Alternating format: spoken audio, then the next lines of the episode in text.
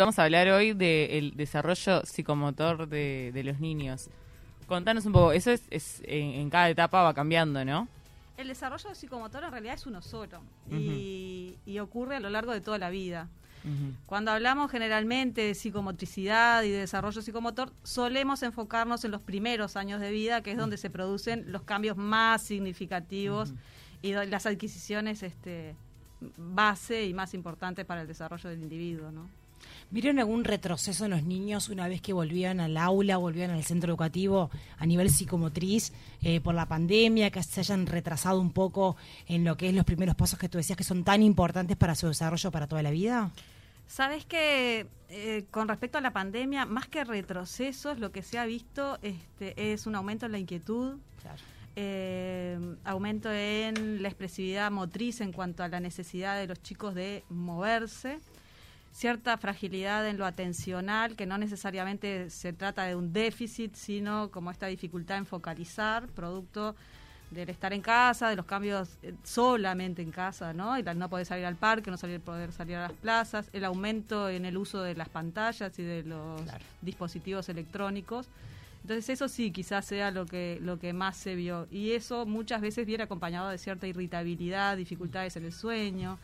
Este, son como los elementos que más se han visto. Yo creo que de todas maneras va a haber que tener una mirada a largo plazo de qué va a implicar esto, ¿no? Claro, y pero por ejemplo, eh, los niños que justo les tocaba empezar a, escribir eh, o aprender la cursiva, ¿eso como se, se dificultó hacerlo a distancia?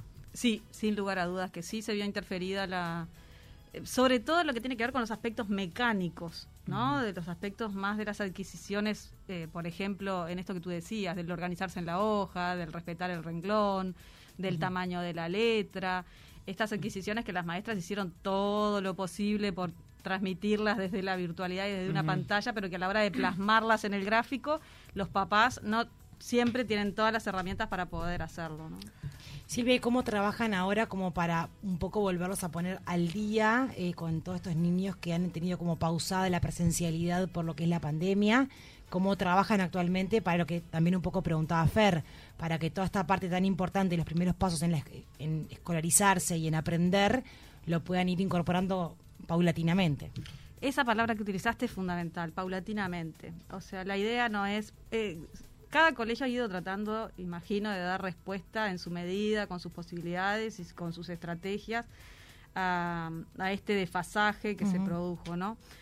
En el colegio concretamente lo que se ha pensado y lo que se ha planteado es, bueno, no pedir o no pretender que en este corte de estos poquitos meses de este año 2021 los chiquilines tengan que adquirir todos los conceptos y todas las estrategias y habilidades que tendrían que haber adquirido en no un año de pandemia, en dos años de pandemia.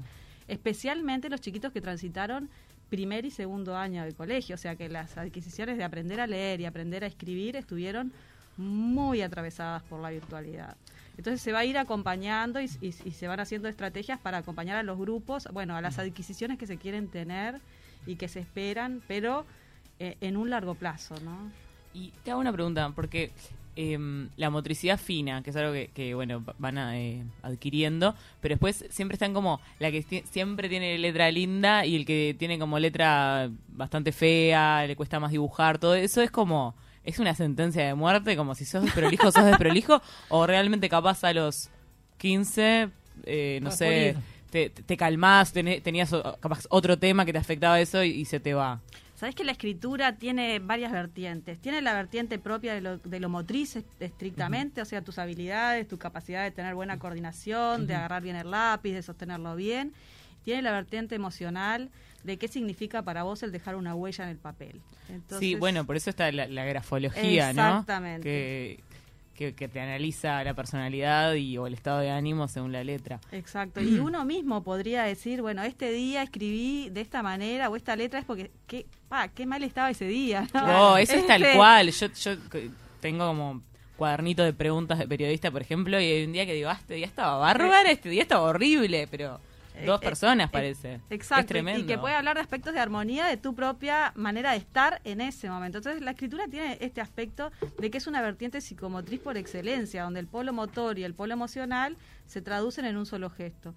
Sin duda que el aprendizaje de la escritura va atravesado por las habilidades propias del individuo, por la forma en la que fue eh, acompañado en esas primeras adquisiciones y también por el valor emocional que tenga esto de dejar la huella en el papel. No quiere decir, yo tuve una letra espantosa, no me gustaba escribir para nada. ¿En serio? en serio, en serio. Eh, este, me enojaba además, tengo un recuerdo de, chiquita mm. de ocupar toda la hoja del cuaderno haciendo la letra L pero no es una sentencia de muerte para nada, para nada. Se puede, se aprende y se logra. Es más, hoy en día hay muchísimos cursos para aprender a escribir y, este, y hacer como modelismo con las letras, lettering, y, ah. este, y es fantástico, es divino.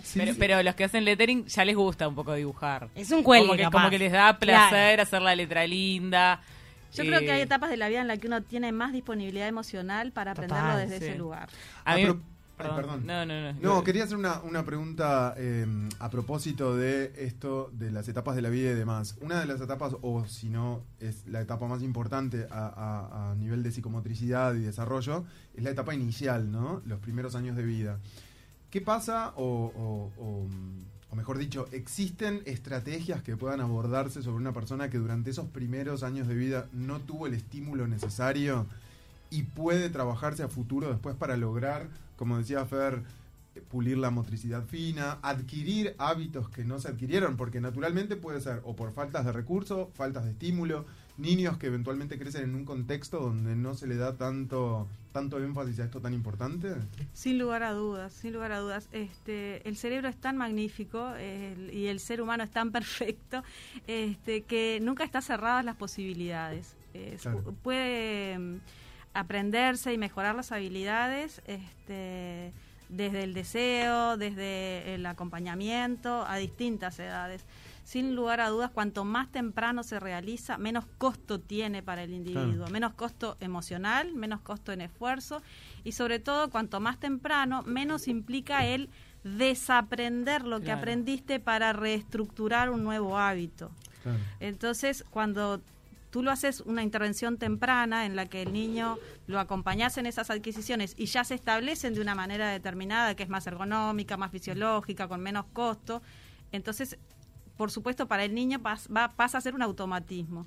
Cuando tú tenés que realizar esa intervención y el chico ya tiene 8 años, 12 años, 13 años, 18 años, o eh, está en la universidad y, los profes lo, mandan porque tiene una letra este, que no le permite transitar los exámenes.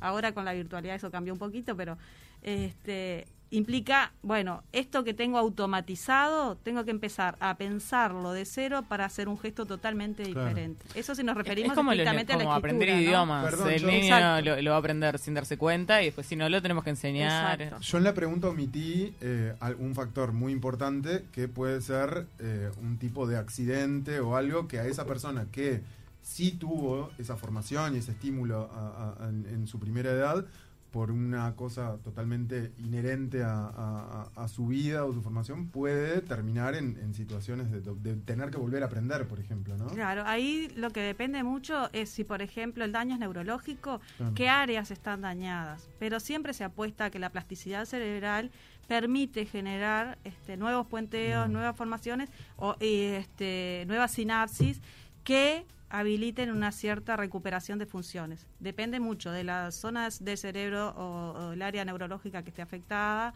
la extensión, la edad a la que, a la que eso suceda. Este, pero incluso si uno piensa en las personas mayores con tercera edad o una persona con un accidente vascular, muchas veces se reenseña y se este, reestructura la función de deglución, del lenguaje, de la motricidad cuando hay una parálisis este... Qué trabajo admirable de ustedes, Silvia, ¿y cuánto colabora la familia, esto tan fundamental, independientemente del instituto, a lo que es la academia, en sentarse a la mesa, en agarrar los cubiertos, en hacer las tareas pausados? Porque también la, escuela o el colegio tiene mucho que ver y, debería de, apoyar a esa línea, pero la familia tiene el rol fundamental también en todo esto. Es excelente lo que decís. Eh, no solo eh, la familia colabora, la, la familia es la base. La familia es la base y ahí hay un un encuentro que es importante que se dé y un acuerdo entre familia-colegio, ¿no? Porque la institución a la que uno lleva a sus hijos este, es la que uno elige para sus hijos. Entonces, es importante que todas las rutinas, que todos los hábitos, los aprendizajes este, estén en consonancia con aquellas expectativas que la familia tiene, pero también este, no se puede depositar solo en la institución escolar estos aprendizajes. Estos primeros aprendizajes tienen valor para el niño, si hablamos en este caso del niño, en tanto para la familia sean valiosos. Si el niño viene con un dibujito precioso y dice, mamá, mamá, mira, papá, papá, mira el dibujo que hice y ese dibujo, ah, sí, queda acá y termina en la papelera y el niño lo ve. Este, entonces, el valor que tiene la producción este, a ojos del niño es muy bajo. Sin lugar a dudas, todo lo que tiene que ver con los aprendizajes y las adquisiciones pasan a tener valor para el niño en tanto tenga valor para el contexto familiar en el que se desarrolla. Bien, bueno, súper interesante Silvia Caloca, eh, psicomotricista, así que gracias por tu presentación de Taquito. Me encantó escucharlos, que estén bien. Igualmente, tú. Ustedes.